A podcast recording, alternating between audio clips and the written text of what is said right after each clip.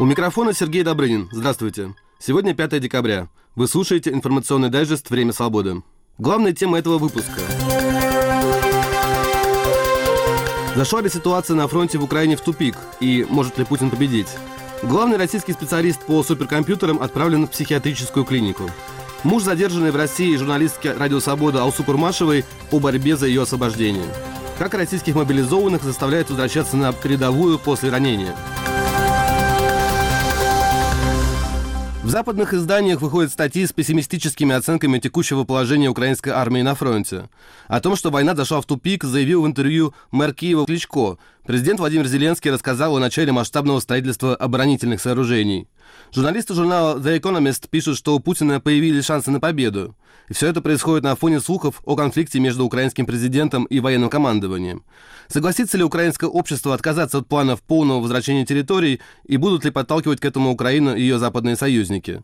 Об этом мой коллега Алексей Александров с телеканала «Настоящее время» поговорил с украинским политологом Олегом Саакяном. Олег, первый вопрос у меня к вам. Мэр Киева Виталий Кличко в еще одном интервью швейцарскому изданию заявил, что согласен с Залужным, что война зашла в тупик. О строительстве оборонных сооружений говорит Зеленский. Значит ли это, что в Украине больше не верят в освобождение собственных территорий военным путем?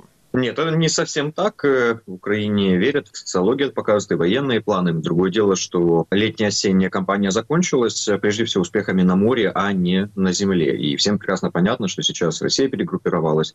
Украинское наступление истощилось в том виде, как оно готовилось. Соответственно, идет подготовка к зимней и теперь весенней летней кампании следующей. Поэтому сейчас действительно украинская армия, прежде всего, становится в оборону, укрепление позиций и подготовка к отбитию российского, теперь уже контрнаступления, скажем.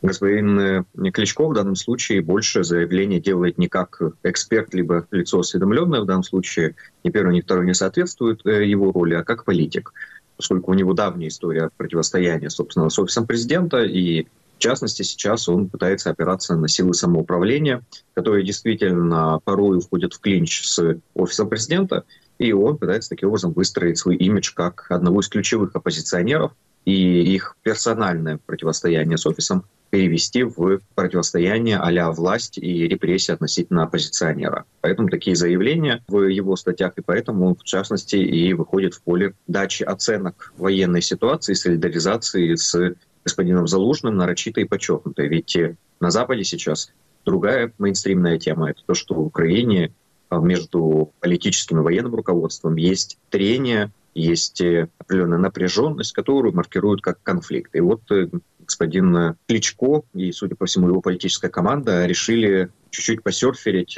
на этой волне. Ну, я так понимаю, что в данном случае Кличко задали вопрос, он на него ответил, видимо, так, как думает, но ведь есть еще, собственно, заявление Залужного, о котором Кличко и спрашивали. Ну, статья Залужного, а не заявление. В ней, на самом деле, кстати, не идет речь о том, что война в тупике.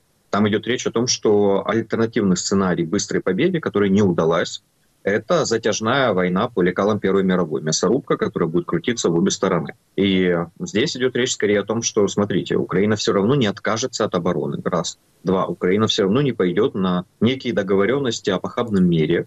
Украина просто тогда становится в глухую оборону, и в центре Европы продолжается кровавая война, с которой сильнее выйдет Россия через некоторое время, поскольку она куда более готова к затяжному противостоянию, нежели Запад и нежели Украина, если она окажется один на один с Россией. Но это не говорит о том, что сейчас война зашла в тупик. Посмотрите, летняя-осенняя кампания закончилась превращением Крыма для России из источника силы в источник слабости, установлением определенного паритета в акватории Черного моря и разблокированием украинских портов. На самом деле это стратегически огромнейший успех, который будет иметь колоссальнейшее влияние в целом на российско-украинскую войну. Что очень наивно рассчитывать, что, во-первых, войну можно победить одной битвой, и, во-вторых, пытаться измерять успех наступления квадратными километрами. И это большая ошибка была украинского коммуникационного крыла. Украина сама создала завышенные ожидания внутри и на вне. Возможно, чтобы получить оружие, возможно, в силу других обстоятельств. Сейчас не буду углубляться, есть разные факторы. Но, тем не менее, это наступление, которое прошло по принципу «умело готовить, но не умело подавать». Успехи произошли там, где они не были прокоммуницированы и ожидаемы. И там, где было прокоммуницировано, что будут успехи, их ровно там и не оказалось. А как быть, Олег, с вот этим вот, как вы выразились, мейнстримом на Западе, в котором говорится, что внутри Украины есть раскол между политическим и военным руководством? Что делать Украине в этой ситуации? Ну, прежде всего, надо признать то, что действительно есть напряжение. И это логично после наступления, это логично практически 2 года напряженных боевых действий. Соответственно, есть просто даже психологический фактор, определенно накопившиеся вопросы друг у друга. На Запад необходимо сейчас реагировать в тандеме. По-хорошему, как и на Запад, так и внутри, сейчас военно-политическому руководству необходимо было бы сделать несколько демонстрационных шагов, демонстрирующих единство между ними. Ну, например, после ставки верховного командующего усталыми, но в хорошем расположении духа президент Зеленский должен был бы сказать, что он доверяет украинскому военному команду, и господин Залужный вот согласовали все планы, и он имеет полную поддержку в реализации. Господин Залужный подчеркнуть, что ни о каких политических амбициях сейчас и речи быть не может. У нас еще война не выиграна, и в ней все очень-очень сложно. И еще необходимо стиснуть зубы и работать на войну, и это его приоритет. Я думаю, что это создало бы хороший инфоповод как и вовне, так и внутри. Я сегодня утром увидел опрос группы «Рейтинг», украинская социологическая группа. Так вот, этот опрос показывает, что 44% украинцев высказываются сейчас за поиск компромисса с Россией для завершения войны. И якобы вот этот показатель растет. В феврале было 35%. Можно ли вот этот факт считать тезисом, который высказывает «Экономист» о том, что Путин побеждает? Ну, там не совсем поиск компромиссов, но действительно и скорее, и возможно, скажем, это то количество людей, которые не категоричны в своей позиции.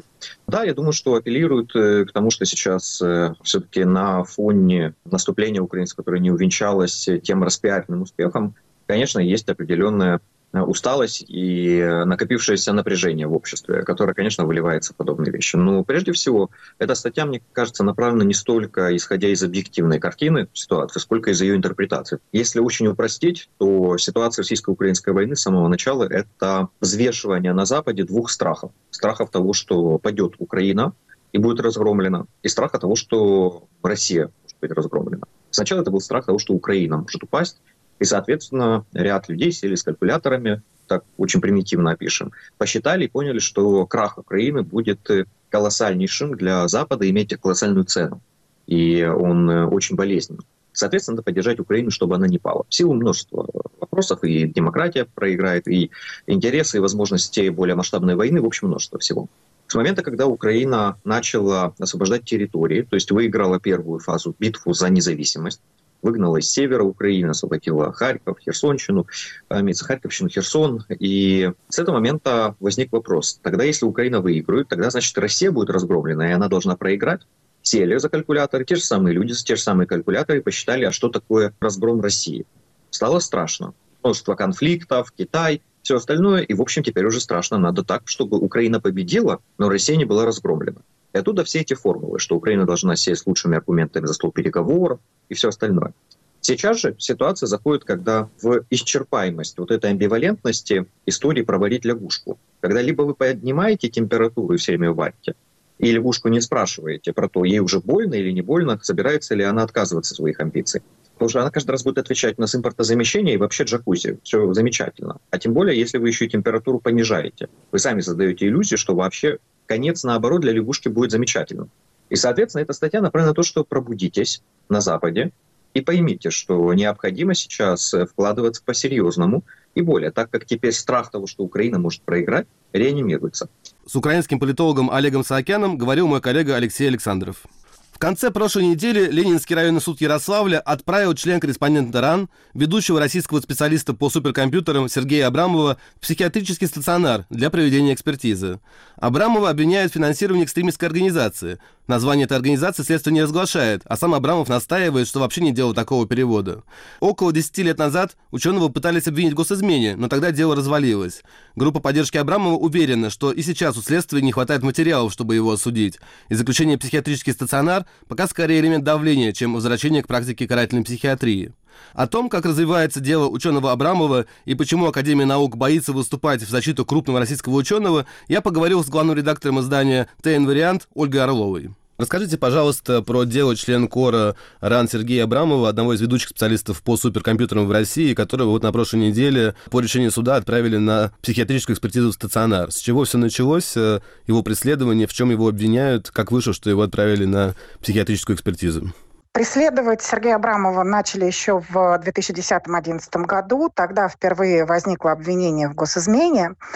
ФСБ предъявила, доказать тогда это не смогли, и никакими ни задержаниями, ни арестами тогда это не обернулось. Как говорит сейчас сам Сергей Михайлович, что просто времена были вегетарианские, и если бы подобное обвинение было предъявлено сейчас, то, конечно, все так бы не кончилось. Теперь вот в 23-м году, в апреле, ему было предъявлено обвинение в финансировании экстремистской организации. Сначала он провел 2 суток в СИЗО, потом был помещен под домашний арест. И вот он вышел из-под домашнего ареста, у него подписка о невыезде. Он даже смог провести конференцию по суперкомпьютерной отрасли, которая ежегодно проходит в Преславле-Залесском.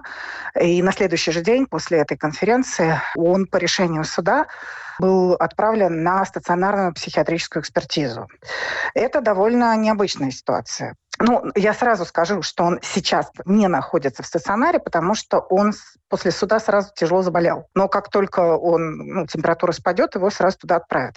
И отправят его там на 2-3 недели. Вообще-то психиатрическую экспертизу можно ведь провести и амбулаторно. И пока он находился под домашним арестом, ее проводили. В чем смысл вот этого стационара? Какие версии? Есть такое предположение, что просто когда проводили психиатрическую экспертизу амбулаторно, во время этой экспертизы сначала идут обычные вопросы, такие довольно-таки простые, да, которые проверяют твою адекватность в целом, да? А потом начались вопросы, которые могли бы в случае его каких-то неудачных ответов или растерянности, которые могли бы быть использованы как доказательство и подтверждение обвинения. Сергей Михайлович уверяет, что он сообразил это, он прошел довольно достойно вот эти вопросы, судя по реакции, да, тех, кто его спрашивал. Как говорят адвокаты, такое может быть использовано потом на суде. Люди, которые проводили эту экспертизу, и они выступают практически как свидетели того, что вот предъявленное обвинение, как доказательство. И поскольку вот амбулаторная экспертиза этого никак не позволяет сделать, подтвердить его обвинение, решено отправить в стационар, видимо, для того, чтобы, когда ты находишься долго в стационаре, и когда тебя постоянно спрашивают или там много раз, да, то вероятность того, что ты дашь сбой, она довольно велика. И, в общем, вот смысл в том, чтобы попробовать получить какие-то доказательства обвинения таким путем. Это версия, это всего лишь версия. Естественно, никакого понятного объяснения со стороны суда не было, почему это надо делать. А вторая вещь, которая очень важна, тут тоже надо понимать. Если мы посмотрим на то, как развивались события, сначала СИЗО, потом домашний арест, потом подписка о невыезде, и если мы посмотрим на какие-то другие политические дела схожие, где есть обвинения в финансировании экстремизма и так далее, то мы, конечно, поймем, что это не чисто политический процесс. И мы, наверное, имеем дело с таким классическим способом использования силовых структур и политических обвинений в том случае, когда нужно вывести каких-то серьезных игроков бизнеса из игры. Насколько я понял из материалов, которые вы готовили по поводу его дела, он, нельзя сказать, что прямо оппозиционер и либерал, да, он скорее придерживается консервативных взглядов, насколько я понимаю, и, в частности, он говорил, что следователи ФСБ, которые занимались его делом по госизмене, они казались вменяемыми людьми, и даже принес слова, что то, что происходит, это огромная системная ошибка, которая, конечно, мне очень напомнила слова «передайте товарищу Сталину, произошла чудовищная ошибка». Да. Да, конечно, Сергей Абрамов никогда не был известен как человек каких-то либеральных взглядов, и он скорее по своему типу такой государственник. Понимаете, это типичный Верещагин из «Белого солнца пустыни», ему за державу обидно. Это человек, который действительно всегда был патриотом своей отрасли, патриотом своей страны в лучшем смысле, который не хотел воровать и который хотел созидать. И в этом смысле он, что называется, как сказано у Гришковца, и узбекам не друг, и корейцам не товарищ.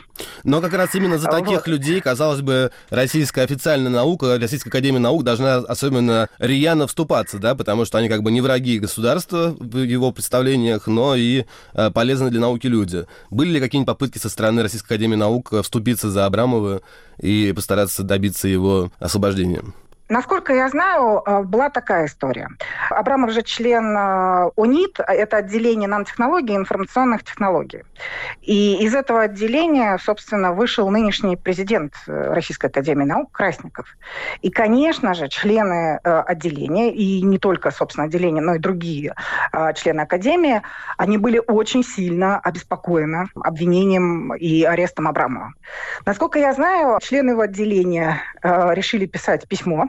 Это было накануне общего собрания РАН. Но Красников выступил на этом собрании с некоторым таким сигналом членам Академии, что, мол, мы занимаемся этим вопросом, мы будем тщательно, вмешаться и предоставлять свою экспертизу и вступать во взаимодействие с государственными органами по поводу наших арестованных коллег. Он никого не назвал, он не называл тогда в своем выступлении ни Абрамова, ни Шеплюка, то есть ни других новосибирских ученых. Но он дал сигнал, что, мол, мы занимаемся этим вопросом, и не надо никакой шумихи. Давайте все решать корпоративно. И это письмо было остановлено, и никакого публичного выступления вообще не случилось. О чем это говорит? Это говорит о том, что все прежние методы, которыми действовали академики в предыдущих случаях, и когда удавалось добиться каких-то положительных решений, а такие случаи бывали. Правда, они бывали не при Красникове. Это было раньше. Все прежние методы не работают, то есть люди по-настоящему запуганы, и они молчат, потому что совершенно не верят ни в эффективность этого, ни в безопасность этого для самих себя. Я говорил с Ольгой Орловой, главным редактором издания «Т-инвариант», которая внимательно следит за судьбой Сергея Абрамова и других российских ученых, преследуемых Кремлем. Вы слушаете аналитический дайджест «Время свободы». Минувшую пятницу суд в Казани продлил до 5 февраля срок ареста журналистки татаро-башкирской службы «Радио Свобода» Европа «Радио Свобода» Алсу Курмашевой. Она была задержана 1,5 месяца назад и обвинена в отказе зарегистрироваться так называемым иностранным агентом. По статье Российского уголовного кодекса ей грозит до 5 лет лишения свободы. У Курмашевой помимо российского есть американское гражданство. Ее муж, директор канала «Настоящее время» Павел Буторин, приехал в США, чтобы привлечь внимание американских чиновников и общественности к делу Алсу.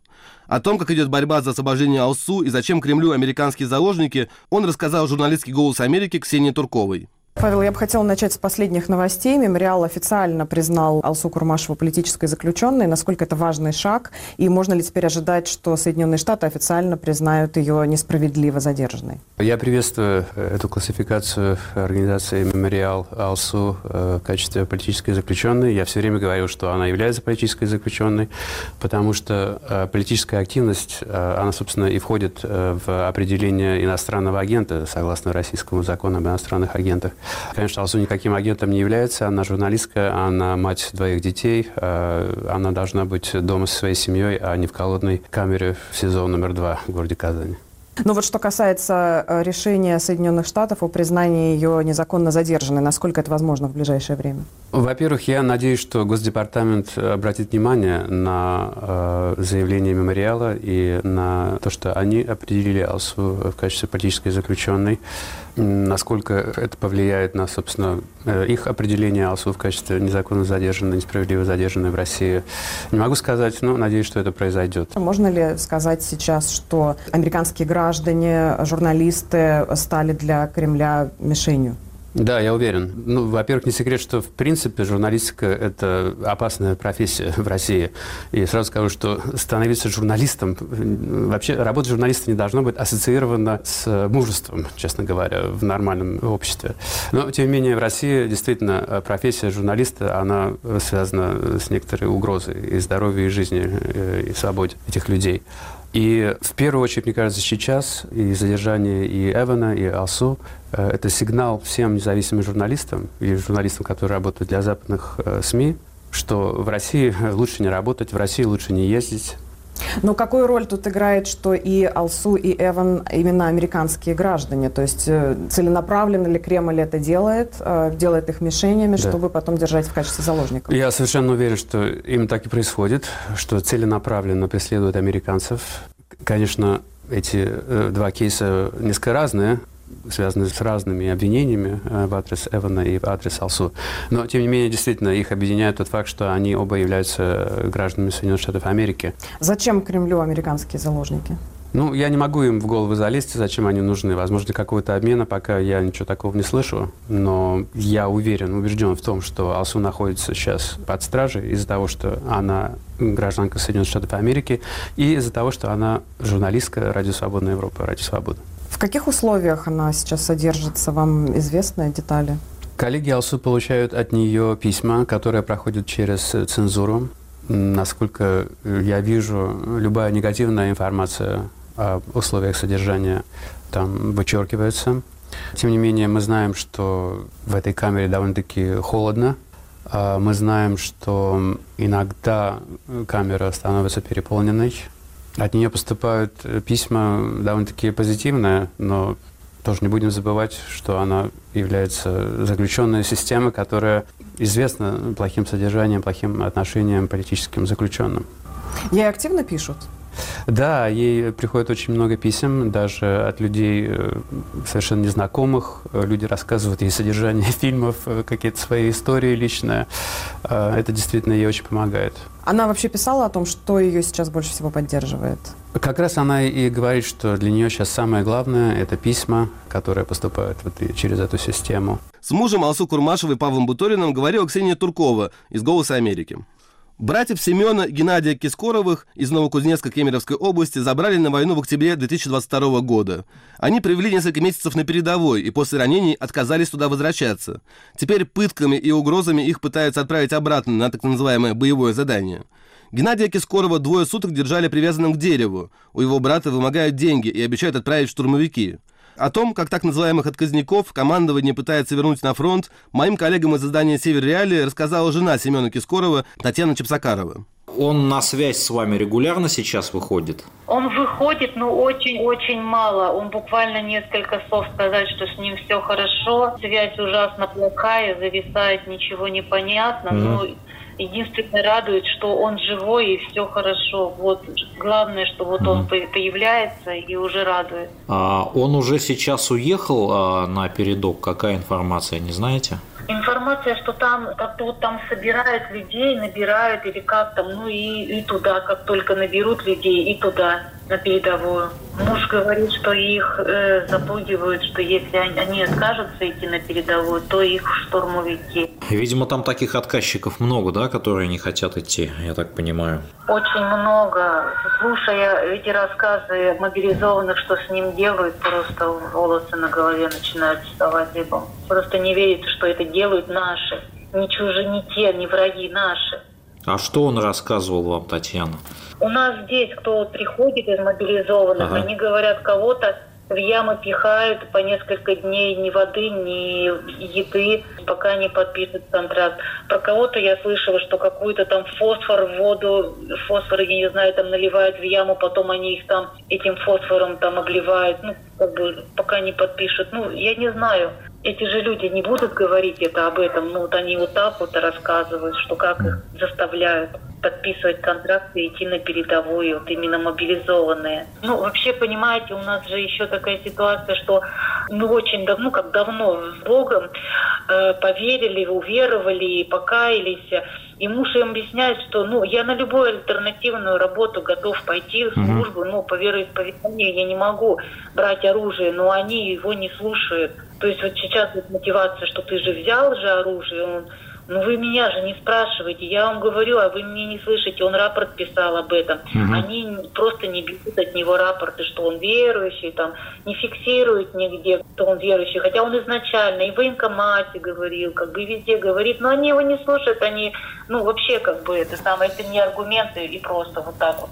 Ну а у них вообще-то вот изначально, когда война только началась, у них какое отношение к этому ко всему было? Семен сразу сказал, что я убивать людей не буду.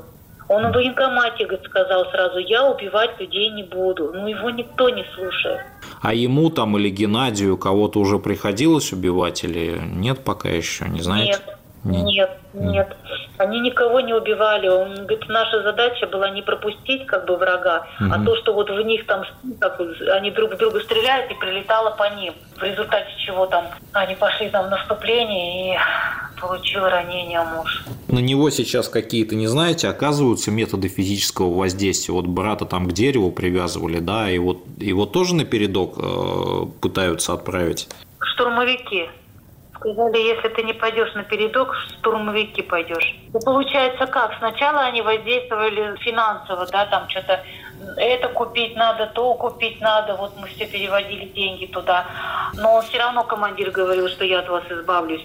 И потом резко он говорит, все, нас отъединили с Геною, и разные эти роты отправили. А потом он говорит, пошел искать Гену. И вот нашел его, чтобы он был привязанный. Но к нему его не подпустили, и вот он сразу начал бить тревогу, что вот такое происходит. А вы куда-то же уже заявление тоже подавали, да? Да, мы в Юргенскую военную прокуратуру писали. А писали в Кузнецову, в администрацию. Она президента тоже писала. Ну, короче, она во все вот эти вот структуры, какие только можно было, везде отправили заявление. Написали еще в Шурскую общину. Там тоже, типа, они помогают, ну, кто не был в отпуске.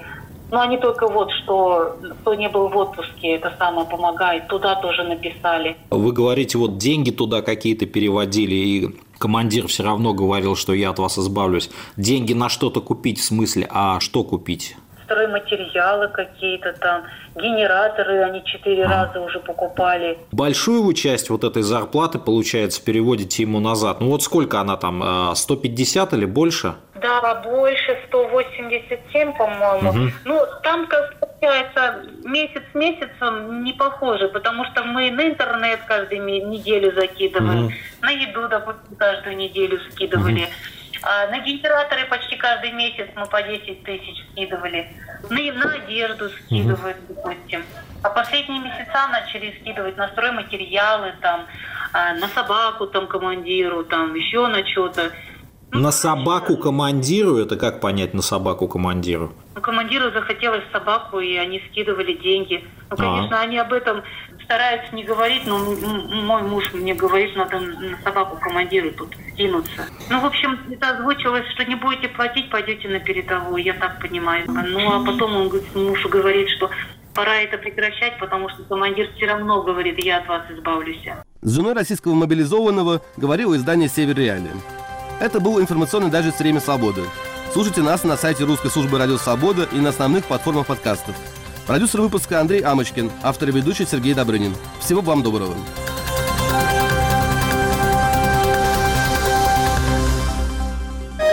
Студия подкастов «Радио Свобода».